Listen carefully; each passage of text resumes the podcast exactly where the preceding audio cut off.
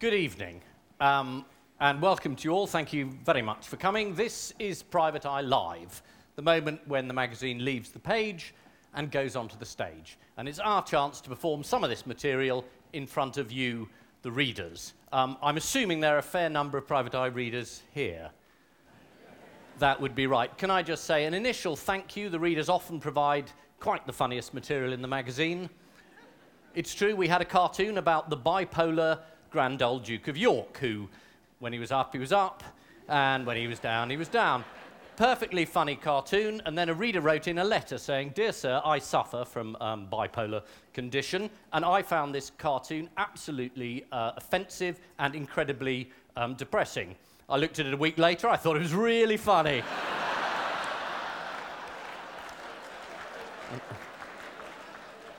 That's what we have to compete against is our own readers. So anyway, welcome here, and can I welcome onto the stage the fantastic cast who are going to perform tonight. Could you please welcome Mr. Lewis MacLeod?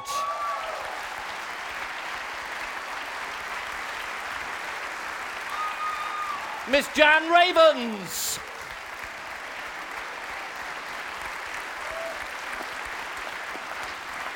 Mr. John Sessions. And Mr. Harry Enfield.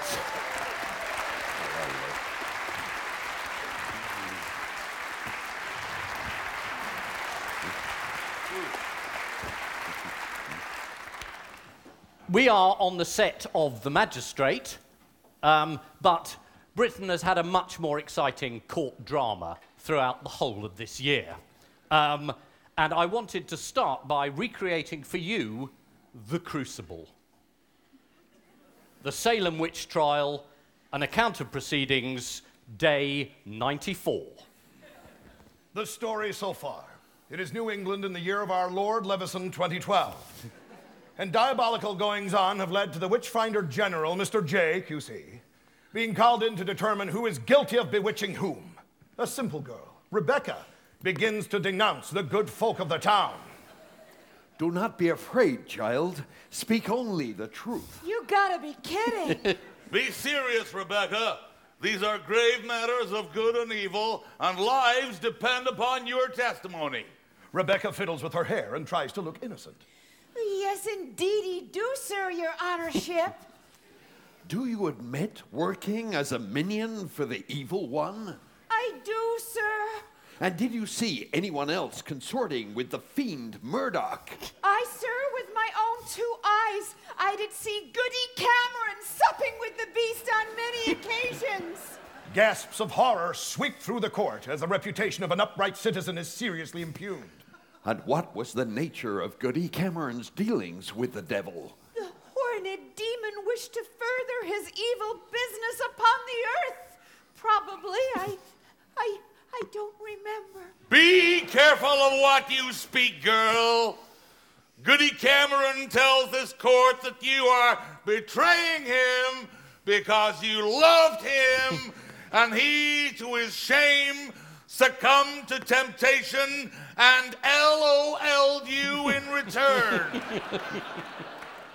More gasps from court as the extent of hellish influence over country becomes clear. Rebecca speaks as if possessed. And it was not just Goody Cameron, sir, who danced with the devil that night at the pajama party, but Goody Osborne, too. Oh. He and Murdoch spoke privily Oh. in whispers. Heavens, child, where will this madness end? Rebecca foams at the mouth. I denounce Goody Hunt, Goody Gove, Goody Brown, Goody Blair. it seems to me that most of these goodies aren't goodies at all. Rather, they appear to be baddies. Oh, ho, ho, ho. Very amusing, Your Honor. Now, shall we burn the witch? Burn her! Burn her! Burn her! Burn her! Thank you very much.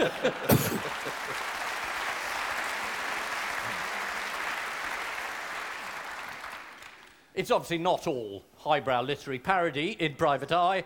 A lot of what we do is reproduce people being stupid. Um, one of our most popular columns is Dumb Britain. uh, which you will find collected together in a book that's on sale afterwards. Beautifully done by Mr. Marcus Berkmann, who I hope is in the audience. These are real quiz answers from real quiz shows. And because the weakest link is now ending, tonight is a bit of a tribute to Anne Robinson. So all the questions are from her. And we're lucky enough to have Anne here. So, in ancient history, Tutankhamun was king of which country? Australia. What word beginning with M, named after the Hebrew word for institution, is the National Intelligence Agency of Israel? Al Qaeda. The motto of the FBI is fidelity, bravery, and what? Interrogation. Which architect designed Terminal 5 at Heathrow and the Welsh National Assembly building? Christopher Wren. In English literary relationships, Mary Wollstonecraft Godwin, who wrote Frankenstein, married the poet Percy who? Thrower. In Winnie the Pooh, what type of animal is Tigger? It's a rabbit. Which range of mountains running from Morocco to Tunisia is named after a character in Greek mythology? Gollum. The name of which Canadian province is the Latin translation of New Scotland? Johannesburg. What's 80% of 200? Four. A national newspaper's name is shortened to the Indie. Its sister publication has the nickname The Cindy. On what day of the week is The Cindy published? Wednesday. In Hamlet, a famous quotation is Get thee to a what? Church on time.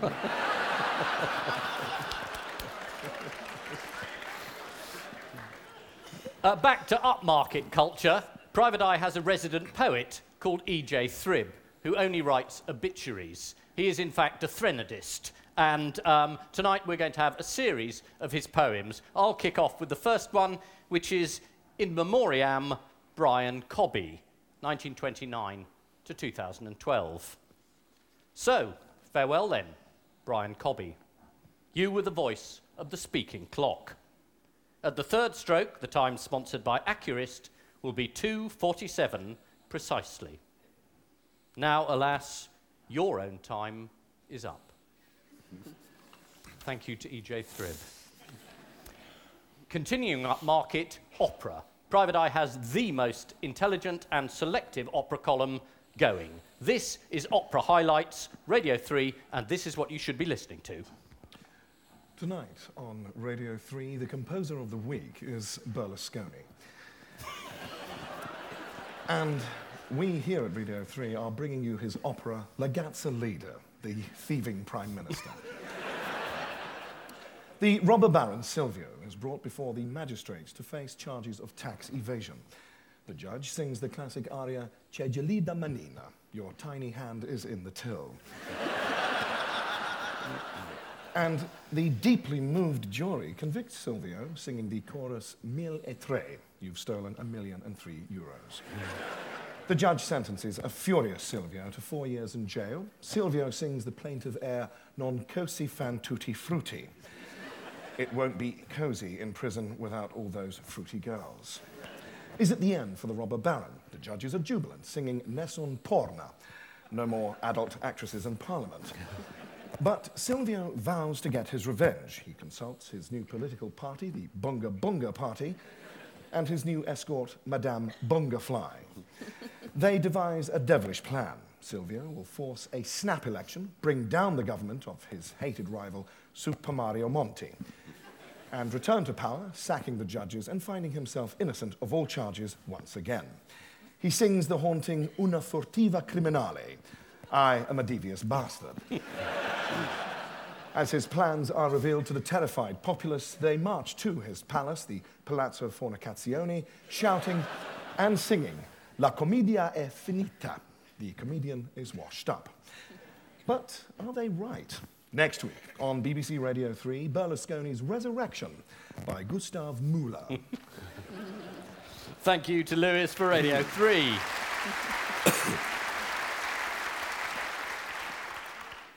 Private Eye often accused of being parochial, but we're not. We're very interested in Europe and we cover the big financial news.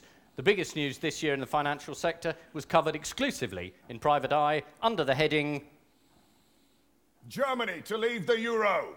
World markets yesterday went into total meltdown when German Chancellor Angela Merkel announced in Berlin that Germany would be the first country forced to leave the Eurozone. She told a huge crowd gathered in front of the Reichstag Frankly, we Germans can no longer tolerate this nonsensical system. Everyone assumes that it is Germany's duty to pay the debts of all the weaker economies in the Eurozone, such as Greece, Portugal, Ireland, Spain, Italy, France, and, let's be honest, all the others. She continued, But there is only so much money, even in Germany, and we will regretfully have to do the only sensible thing and get out.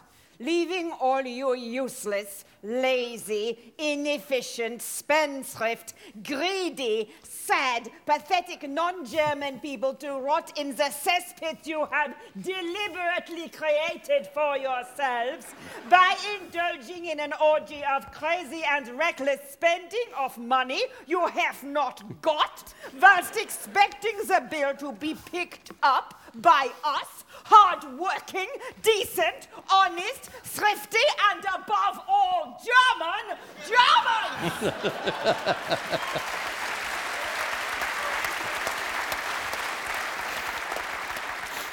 As Mrs. Merkel completed her speech to her adoring audience of 80 million people, the crowd broke spontaneously into a rousing chorus of Deutschmark, Deutschmark, über alles.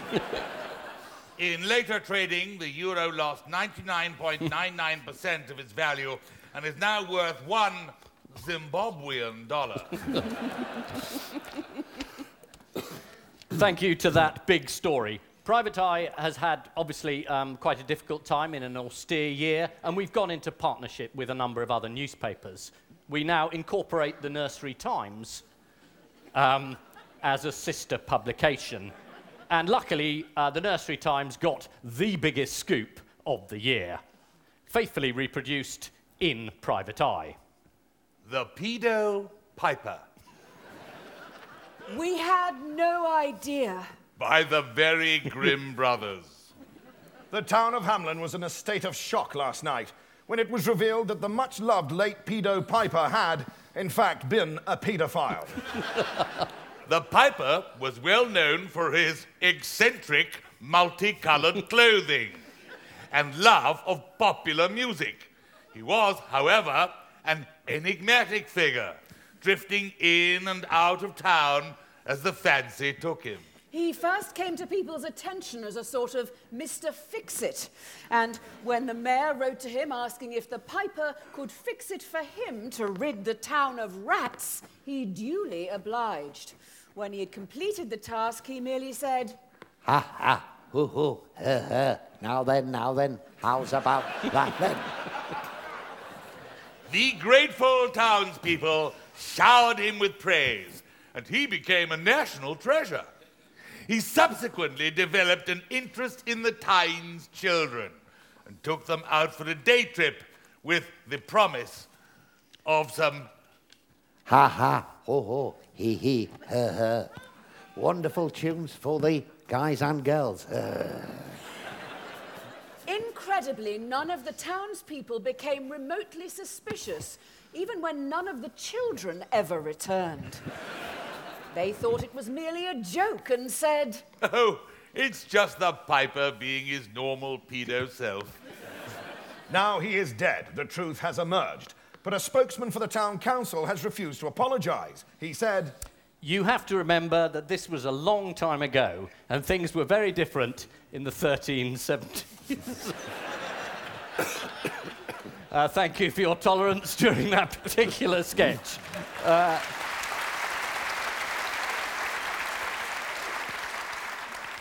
it's now time to bring on um, Private Eye's great parodist, Craig Brown. And uh, one of the things that Craig has been doing is channeling the great commentator Paul Johnson. Now, Paul Johnson, very right wing, very respected, and is best known for having very, very firm opinions. He's very sure about them, even though they're always wrong. Uh, this is an extract from his book titled People Who Have Been Lucky Enough to Know Me. Nelson Mandela was a funny little man with nothing to say for himself. he wore colourful shirts and went around grinning. How did he become so famous? I put it all down to ruthless ambition. He couldn't sing, he couldn't dance, but he knew what the public wanted. In the latter part of the 20th century, grins and colourful shirts could take you a very long way. Mahatma Gandhi was much fatter than he looked. he used to wear a great big baggy loincloth, size XL, to cover up his great big belly. He was the fattest man I ever knew. He was notoriously pugnacious. A quick jab from Mahatma, and you'd be on the floor begging for mercy. He disapproved of boxing gloves, saying they were for sissies. What made him so aggressive? I put it down to all that meat he ate. you should eat more fruit and veg, Mahatma, I told him. He wore funny little spectacles. They did nothing for his image. I told him to buy something more manly with proper horn rims. He failed to do so and was assassinated.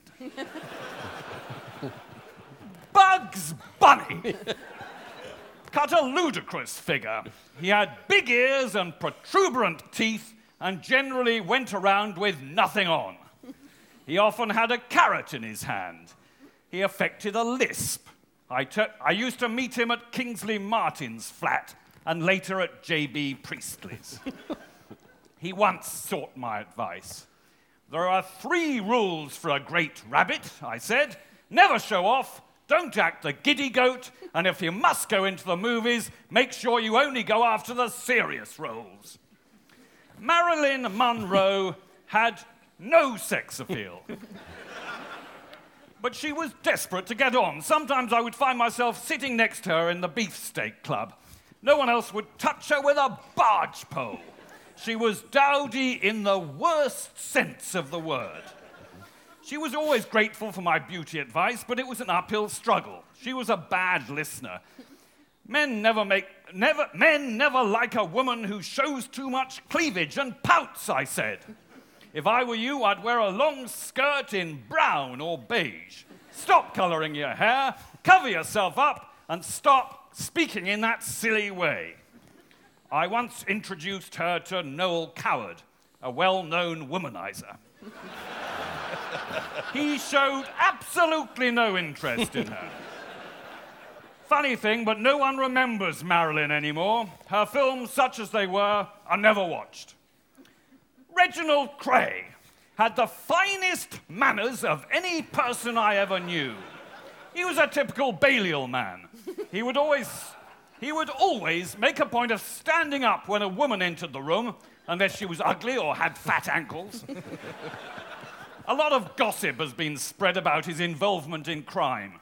Stuff and nonsense. He was the finest Christian I ever knew, apart from John Paul II, and he wasn't English. Reggie always remembered to say his prayers, particularly when there was a dead body in the room. Thank you. Craig Brown.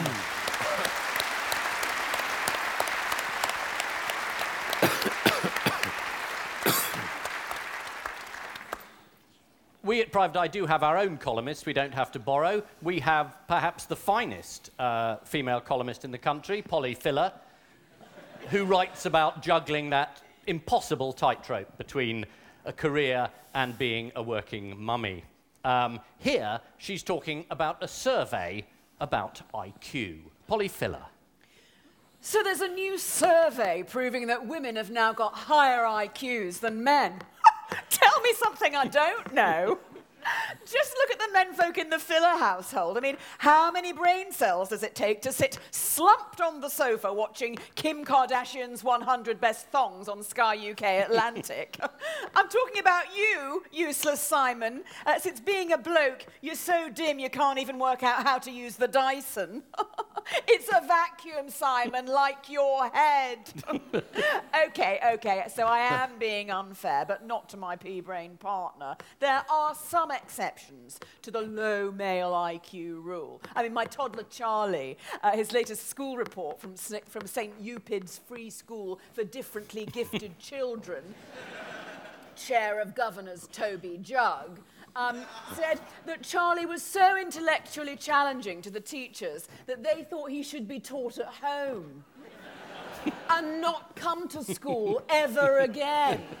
Pretty bright boy, you see. But sadly, the truth is that the majority of the male species have been hopelessly left behind by the advance of us wummies, working mummies, who are smart cookies and don't just bake them. BTW, I tweeted this bon mot last week and it instantly trended amongst the Twitterati, being retweeted more times than anything by Justin Bieber, Caitlin Moran, Barack Obama, or even Stephen Fry. Bless. And you know, you know what proves conclusively that women like yours truly have got high Qs. Excuse me, second while I just tweet that one. Um, we're smart enough to employ other women, in my case, the miserable girl Wei Ping from Xinjiang province, to do all the drudgery. Ciao!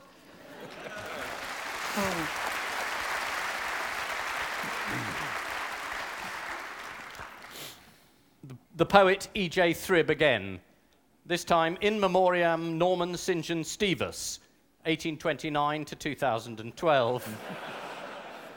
Aesthete and former Minister for the Arts. So farewell then, Norman St. John Stevas. You are best known for your bitchy remarks about Mrs. Thatcher, whom you called the leaderine. But you are also famous for your love of fine art, the Queen Mother, the Pope, and Victorian bric-a-brac.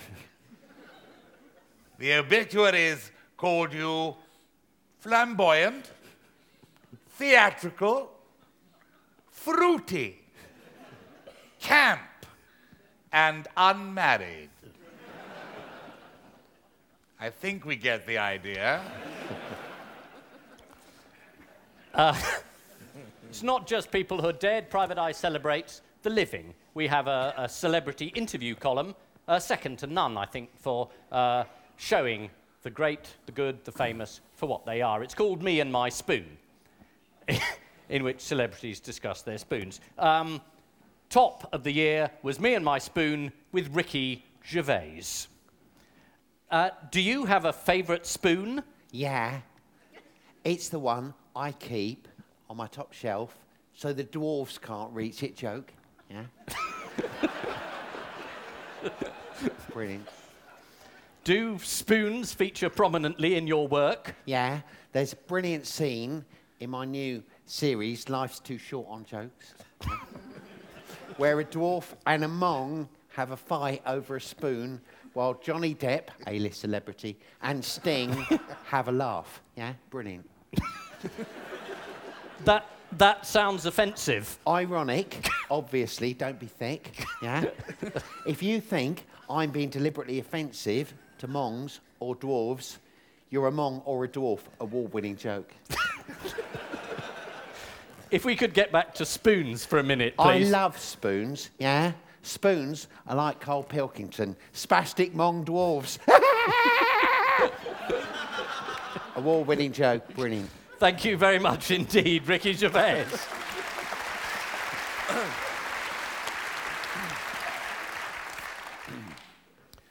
Two thousand and twelve saw uh, a number of very important royal events, and there was a, a national consensus that the BBC hadn't covered some of these events terribly well.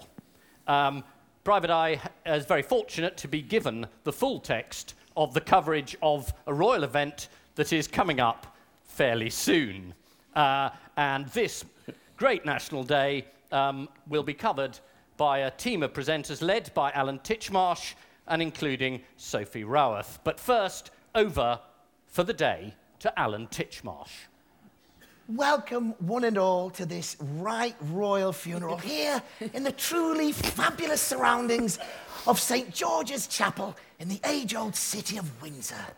Well, the sun is shining. Oh, and it's one heck of a beautiful day.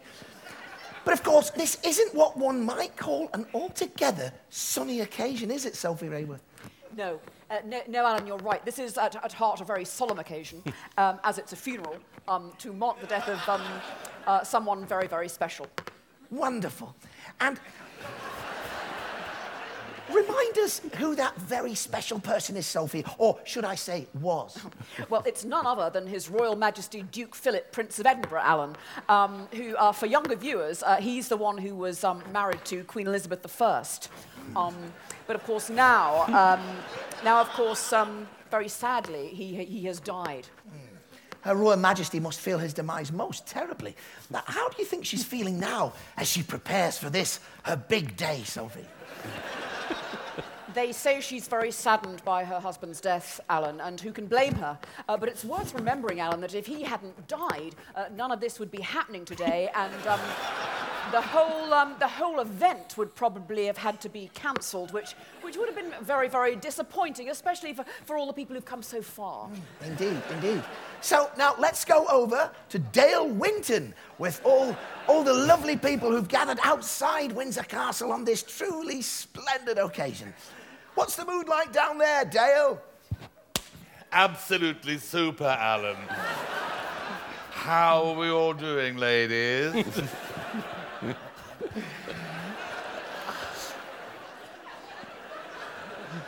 Give us a right royal cheer. well, well done, girls. They're all determined to have a really great time here today. And now back to you, Alan. Thanks very much, Dale. Well, I'm delighted to welcome royal expert Simon Schama. Tell us, tell us something about King George's Chapel, Simon. It's, it's something of an iconic building. Am I right, Simon? Very much so, Alan. it was in the 13th century that King Henry Now, the... before you go all historical honours, Simon, I'm afraid I'm going to have to interrupt you because some sort of royal procession is now starting. So, uh, over to the woman who knows. Yes, it's our right royal fashion expert, Eve Pollard, no less. Uh, yes, uh, sadly, Alan, the Royals seem to be playing very safe today. It's all black, black, black. Princess Kate is wearing black, and so's the Queen, who's the one in the centre. And um, even the lovely Pippa has opted for something very, very dark. It's black. One longs, really, for a flash of bright yellow or lime green to cheer up the proceedings. And what about showing a bit of leg for the blokes, eh, Pippa? Back to you, Alan. Thanks, Eve. Now, I'm being told something's happening in the chapel. Talk us through it, Matt Baker. Well, Alan, this is very definitely the wow moment we've all been waiting for. Various military types, soldiers or sailors, I'd guess, are striding along holding what looks like a great big box on their shoulders. Might that be the coffin, Matt? Well, it's hard to tell, Alan. It's got a flag of some sort covering it. Uh, uh, uh, well, what's the atmosphere like down there? Well, not many smiles, to be honest, Alan. In fact, I'd almost describe it as funereal. Any sign of Gary Barlow yet, Matt? No, and that's the saddest thing about this occasion. But once it's all over, I'll bet there'll be some mega celebrities lined up for the after party, uh, including, I'm told, will.i.am, David Walliams, Katie Price, and Ann Widdecombe. Oh, a truly memorable day, a day most of us will probably remember for quite a few hours. So, from the funeral of Prince George at St. Philip's Chapel, Windsor, it's cheerio from us, and it's cheerio to him. Cheerio! Cheerio, Bye-bye.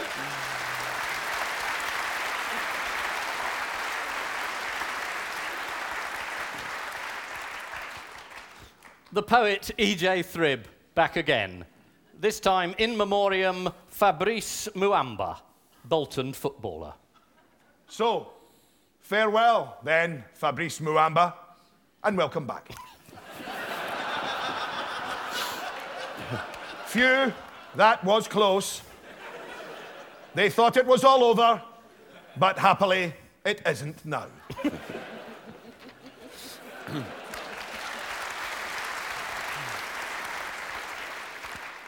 And we stay on football to go into the private eye section known as commentator balls. It used to be Coleman balls. These are the genuine um, lapses into gibberish uh, uh, expressed by commentators, footballers, and other sportsmen. These are also collected together in the brilliant media balls, which will be on sale later, which I may have mentioned. Um, we start, of course, with football. Um, this was Garth Crooks. I've just watched the replay, and there's absolutely no doubt it's inconclusive. Mark, Mark Lawrenson. It must have been like the Alamo. Whatever the Alamo was like. Ray Houghton. The manager needs to work an oracle. Tony Cascarino. Our man Trior at right back is having a holocaust at the moment. Gerry Armstrong. They picked up, uh, is it 14 points out of a possible seven? That's superb form. Steve McManaman. Phew! I'm gabberflasted. Gabby Logan. The smiles are on the faces, but the butterflies must be jangling for Southampton. Nick Harris. This game could go either way, or it could stay exactly as it is now. Ray Parlour. John Terry really wears his shirt on his sleeve. Stan Collymore. I'm going to put the cat amongst the feathers. The football commentator, would you believe, for ITV4. Aaron Hunt, nerves of steel, and his mother is an Englishman. Not just football this year, of course, we had the Olympics. This was Sir Chris Hoy. I never dreamed I'd be the flag bearer. So, yeah, it's a dream come true.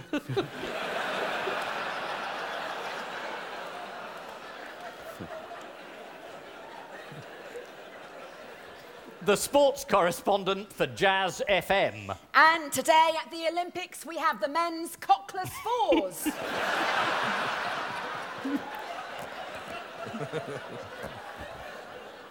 Matt Chilton. Oh, and the Austrians are confused. The Australians, I beg your pardon.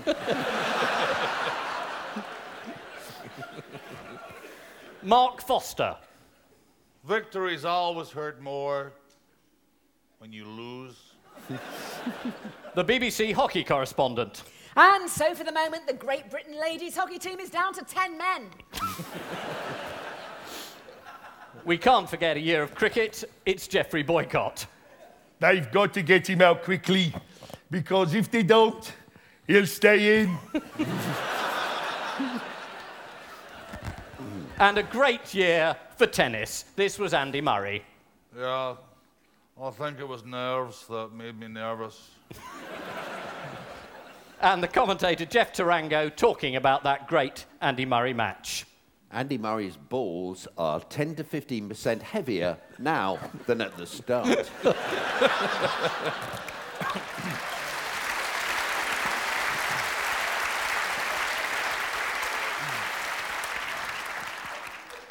A lot of people, of course, were keen to take credit for the success of the Olympic Games. One of them was former Prime Minister John Major. And fortunately, Private Eye had an extract from his secret diary of an ex Prime Minister. Uh, John Major on Monday. Monday. As the not inconsiderably successful Olympic and Paralympic Games came to an end, I was looking forward in no small measure to reading how the key to Team GB's amazing success was the funding provided to our victorious athletes by the National Lottery, which, of course, was my idea and my most lasting achievement.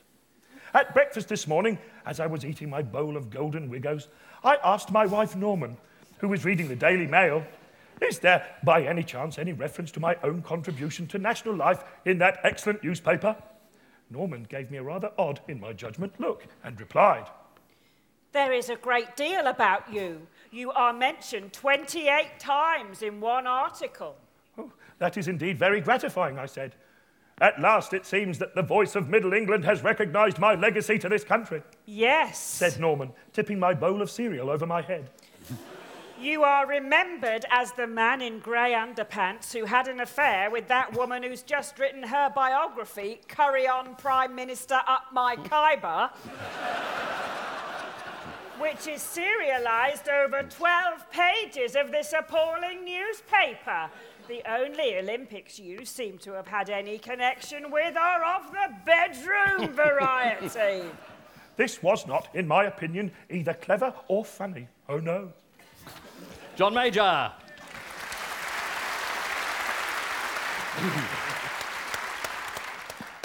we do try and keep in touch with former prime ministers and get them to write in our pages. That includes, of course, the Reverend Tony Blair, who's chair of the Tony Blair Faith Foundation and official peace envoy to the entire universe. uh, this is a Christmas message from the Reverend Tony Blair. Hi. And can I wish all of you in all your faith communities around the world a happy holiday? Whether your holy day is Christmas, Hanukkah, Eid, Diwali, Saturnalia, the birth of L. Ron Hubbard, the Jedi Festival of Lightsabers, the pagan feast of Wikipedia, or whatever. Now, as you know, we at the Tony Blair Faith Foundation celebrate the whole family of faiths, all of us believers in the mystery at the heart of life. And do you know what is still the greatest mystery of all? Just how much money I have made in the last year. is it millions? Is it billions? Perhaps we'll never know. Certainly you won't. but perhaps some things on earth are best left unknown. Uh, In the words of that great hymn that we all sing in church immoral, invisible, God only wise. As I used to say when I was just a humble vicar at St Albion's, we must count our blessings, but we don't have to publish them. Ciao.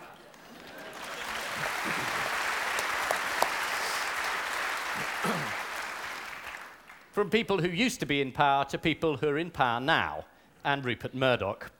Uh, we tend to cover the affairs of Rupert through the use of Private Eye's own resident romantic novelist, Dame Sylvie Krin, who presents a heartwarming picture of Rupert at home with his lovely bride. Um, this is the serial Never Too Old by Dame Sylvie Krin. In the penthouse suite of the iconic Sky building overlooking New York Central Park, the world's most powerful octogenarian was being encouraged to use the new social media by his beautiful bride from the land of the egg foo very young, Wendy. Rupert's elderly fingers fumbled as he tried to tap out a message on the tiny keys of his new Conrad Blackberry mo- mobile phone. Jeez, Wendy. This thing's smaller than a koala's didgeridoo on a cold night in Kookaburra Creek. Oh. He squinted at the screen through his Pierre Moron fashion spectacles, hoping for some soothing words of sympathy, but none came. You Twitter, Rupert! You show world you not senile old man who let dim sun ruin everything! cried Wendy, and with an elegant pirouette and reverse kick, the agile martial arts expert decapitated the stunned mannequin labelled Tom Watson MP. that had been Rupert's surprise Christmas present to her. Struth, Wind! I don't know what I'm bloody doing here. Am I tweeting or retweeting or what? At moment you're taking picture of floor! What?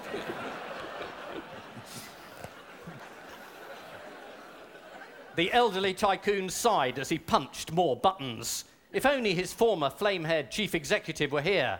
Rebecca was always so good at the new technology. Oh, Couldn't I get Becky to do this bollocks for me? I mean, I'm paying her enough to sit around on her ass doing diddly squat. We no talk about Rebecca in this house. The icy stare of the dragon lady could have frozen a sausage on a Bondi Beach Barbie. You concentrate on sending tweet, Lupert. You tell followers how you're having a nice cup of cocoa. All right, all right, my little rice noodle. I'm on the case. A worried Rupert concentrated once more on the mini keyboard. The Twitter sphere would surely expect global insights from a man of his international stature, not just something about drinking cocoa. He hit a button, and then suddenly the speakerphone activated, and a familiar voice rang out across the New York penthouse suite. Uh, hello, uh, th- th- this is uh, Hugh Grant. Uh, uh, uh, you're through to my voicemail. Uh, ju- just, just, uh, you know, uh, uh, uh, um, uh, leave, uh, leave a me- Oh, fuckity, fuck, fuck, fuck. uh, beep. Oh, Rupert's blood froze, and in the ensuing silence across the city, a police siren wailed. Sylvie Krin.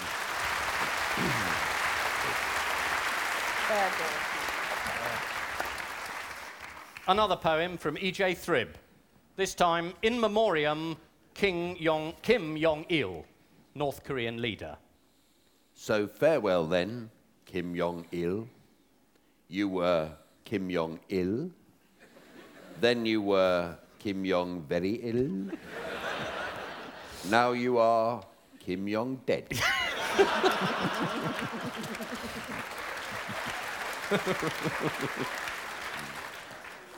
It's time for Mr. Craig Brown to return, um, and this time he's channeling um, that great philosopher Alain de Botton.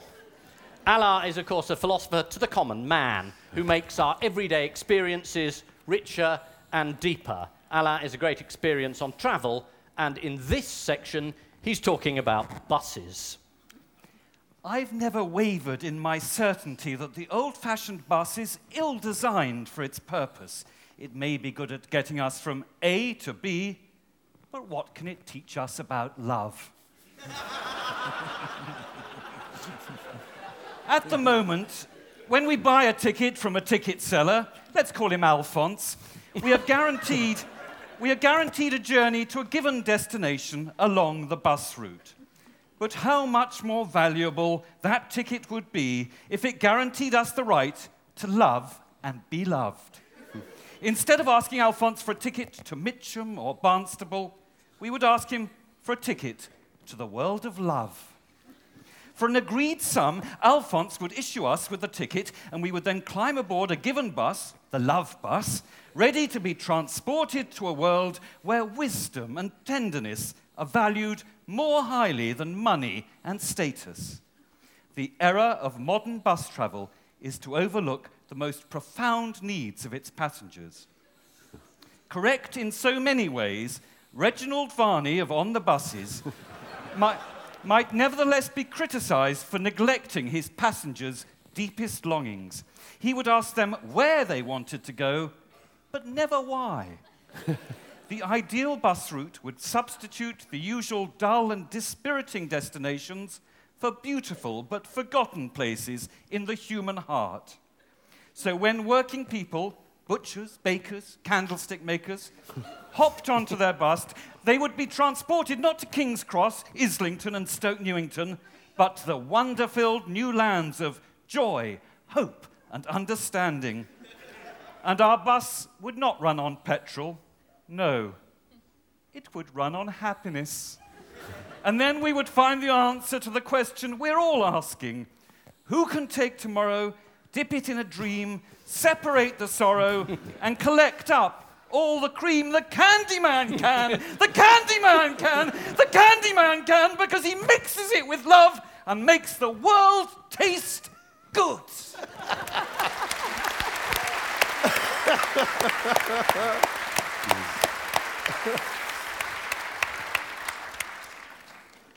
We do philosophy at Private Eye, we also do theology.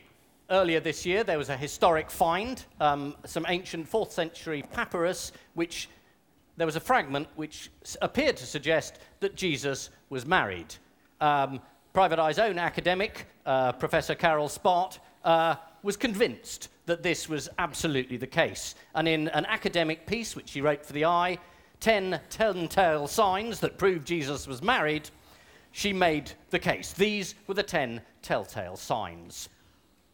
One, hopeless at shopping, too few loaves and fishes. Two, despite being trained as a carpenter, never put up any shelves. Three, never seen smiling. Four, carried weight of world on shoulders. Five, knocked tables over, causing mess for others to clean up. Six, spent last night out with mates. Seven, told the same old parables over and over again. Eight, thought he was God's gift. Um, now, under your seats, you'll find a free complaint form um, to the editor of Private Eye. It reads Dear Sir, you are a pathetic hypocrite. You wouldn't do this piece about Muhammad, would you? And the answer is, of course, no.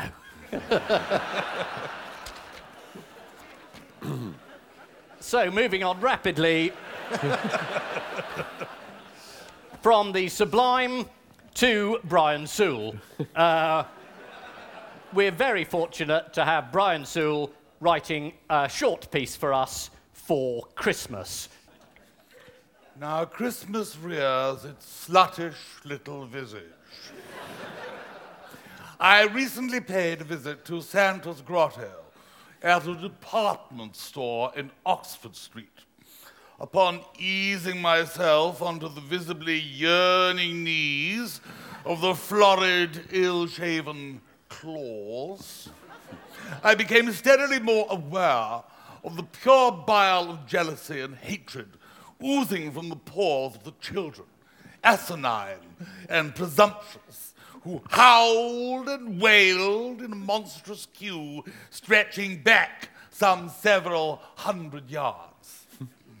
it was upon asking Claus for a modest present of cash in hand, notes only, that he revealed himself as a vile, arrogant, and ignorant old martinet with hands ready less to dip deep into his own pockets than into mine. bah! Away with you, you foul, gushing taradiddle. You loathsome poltroon, I said, perfectly reasonably. But these people have no manners. no manners at all. The worthless, puce-faced ogre accordingly summoned an obese security guard, and together they manhandled me out of their dreary little shop, while their underage hangers-on continued with their bawling and their blubbering. I can think of only one Christmas I ever enjoyed, and that was in the late 1950s, when, as an undistinguished grandfather clock struck midnight with a shrill insistence, I found myself being ignominiously but not unpleasurably gang banged. Up the rear by three battalions of horse guards, an off duty policemen, 11 pipers piping, 10 lords a leaping, and the admissions committee of the Courtauld Institute. Thank you.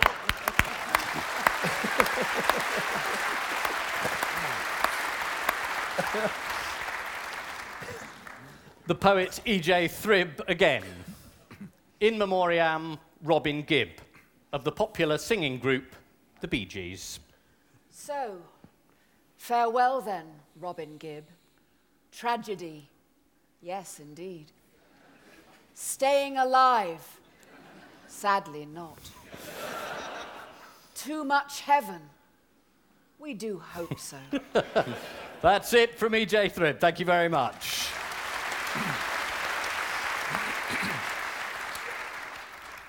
it's not all dead people, obviously, the eye's interest. We are interested in the living and the, those who live life to the full. And no one lives it fuller than the Mayor of London um, and our next Prime Minister. Give a few Miliband years in between. Um, but in the eye, we have messages from Boris Johnson every week, and this one was a particularly serious and important message from the Mayor of London. Thank you, thank you, Ian. Ah, paw, paw! Ah, yeah, ah, Christ. Oh, I expect you've heard about my new baby. Ah, but wait, oh, hold, hold, hold, hold, hold your horses. Uh, th- th- this time I'm not referring to yours truly, being caught with his trousers down uh, uh, and getting some totty up the duff. No. Ah, ah, No, no, no, ah, no, Bozzer, Bozzer, Bozzer's been as good as gold. Well, this week anyway. Uh, uh, and Percy Pecker is well and truly grounded, if you, if you know what I mean. Well, yes, it's important. So, where was I? Yes, ah, Boris's new baby. It's, it's going to be noisy, smelly, and keep everyone awake at night. Ah, yes, it's an airport. Ah, yes, uh, not just any old airport. It's, it's, it's an airport in the middle of a river. Classic. Oh, yes. Uh, the, the boffins tell me that uh, the Boris Island is a corker of an idea. Uh, flying jolly foreigner and his missus into jolly old Blighty in the millions to, to uh, unload all their oodles of dosh into our waiting pockets. Uh, it's fantastic, makes perfect sense. Uh, and, and, and it's a win-win situation. Uh, I, I, I, I, I, I win as mayor and then I become prime minister. Ah.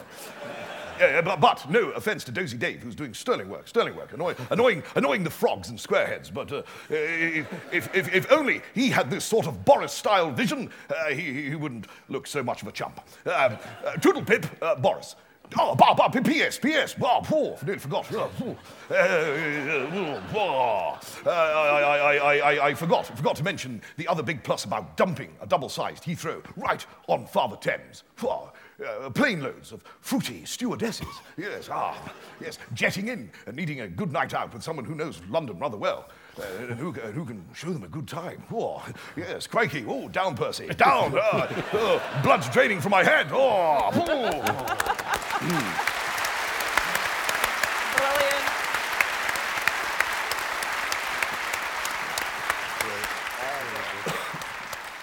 And now Craig Brown comes back um, to give us the most important, the most successful, the most influential, the most most book of this year.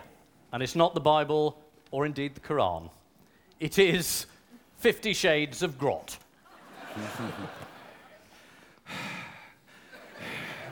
Holy shit!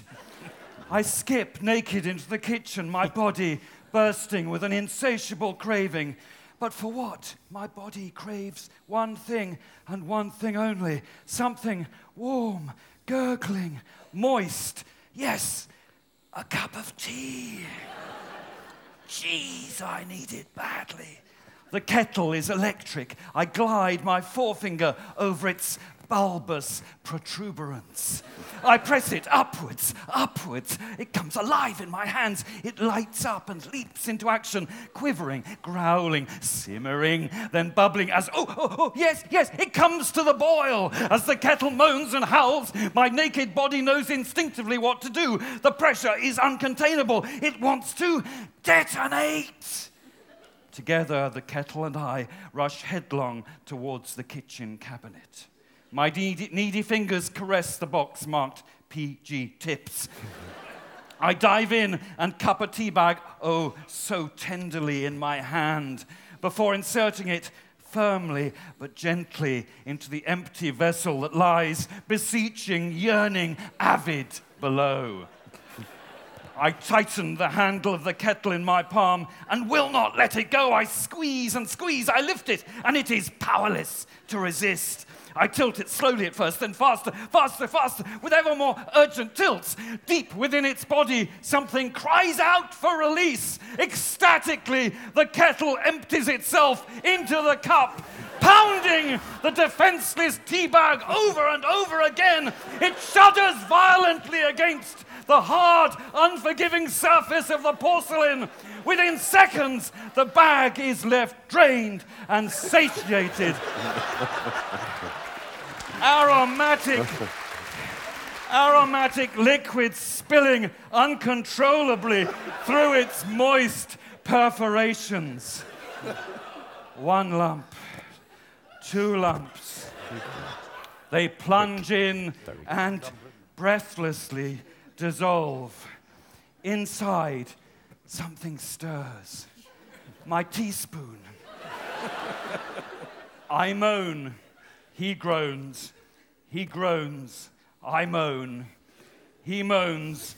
I groan. I groan. He moans. How much longer can we keep this going? I groan moaningly. Only another 500 pages and we're done, he moans groaningly.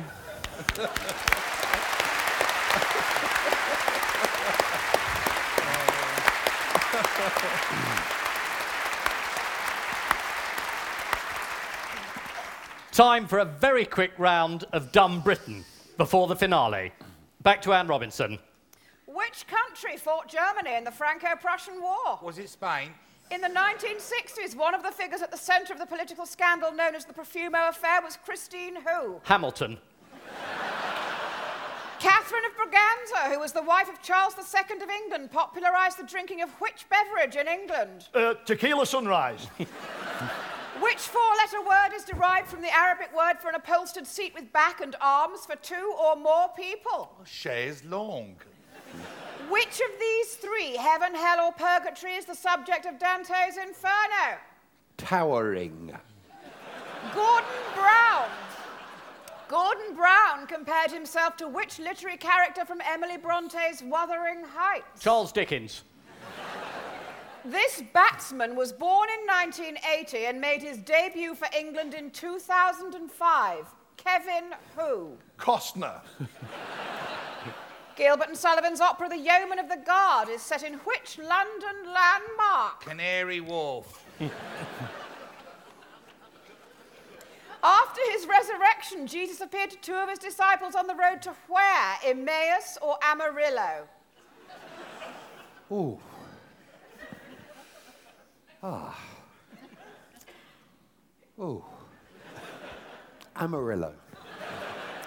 The humorous verses, Oh, I wish I'd looked after me teeth, and They should have asked me husband, were written by which British poet? Tennyson.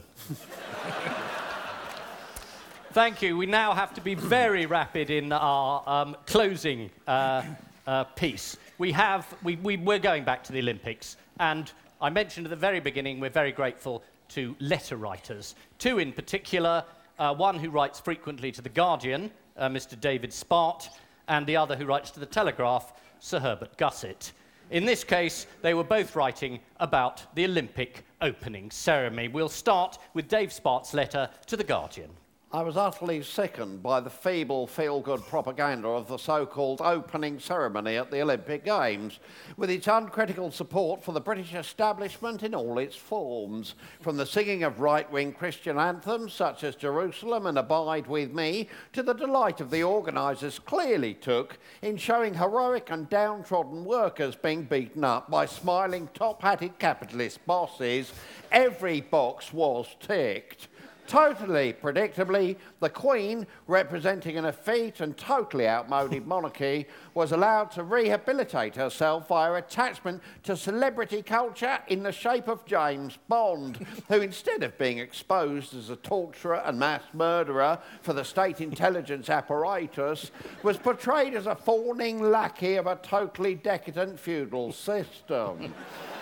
And most disgraceful of all was the attempt to glorify the NHS without a single reference to the fact that it has collapsed thanks to Tory cuts.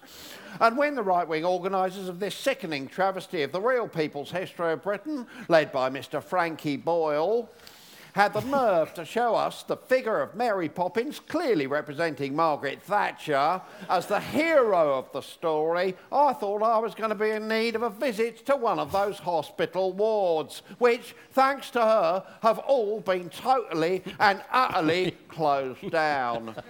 Yours, Dave Spart.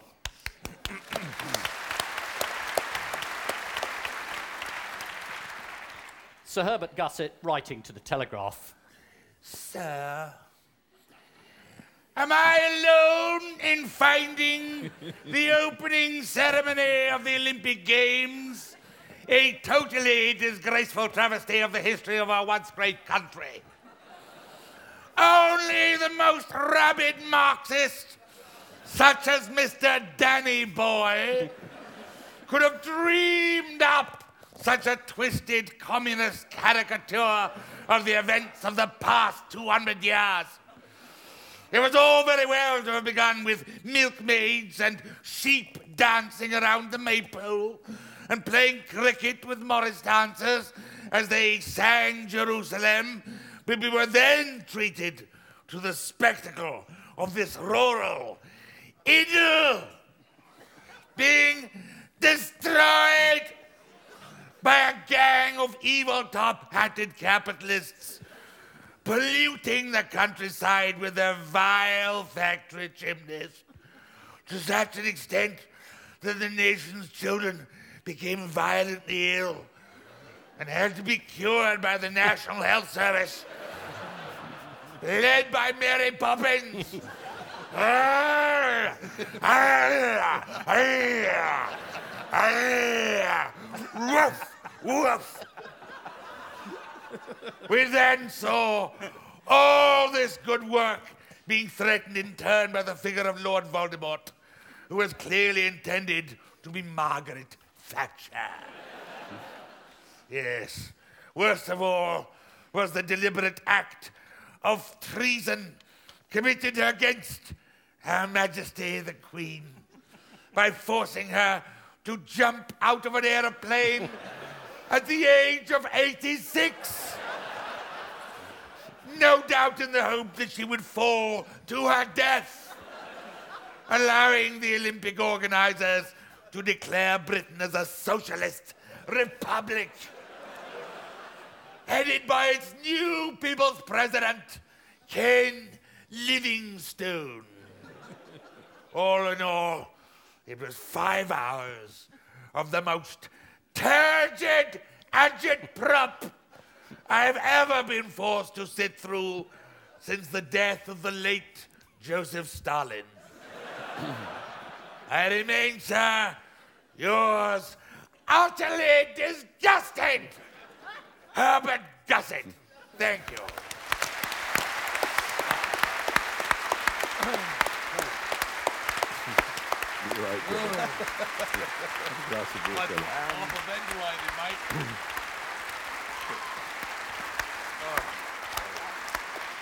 Ladies and gentlemen, thank you very much indeed. I'm sorry we have overrun our time. I'm sure the National have got better things to do. Um, but I would like to thank you very much for coming. And could I thank you, could I thank once again my fantastic cast?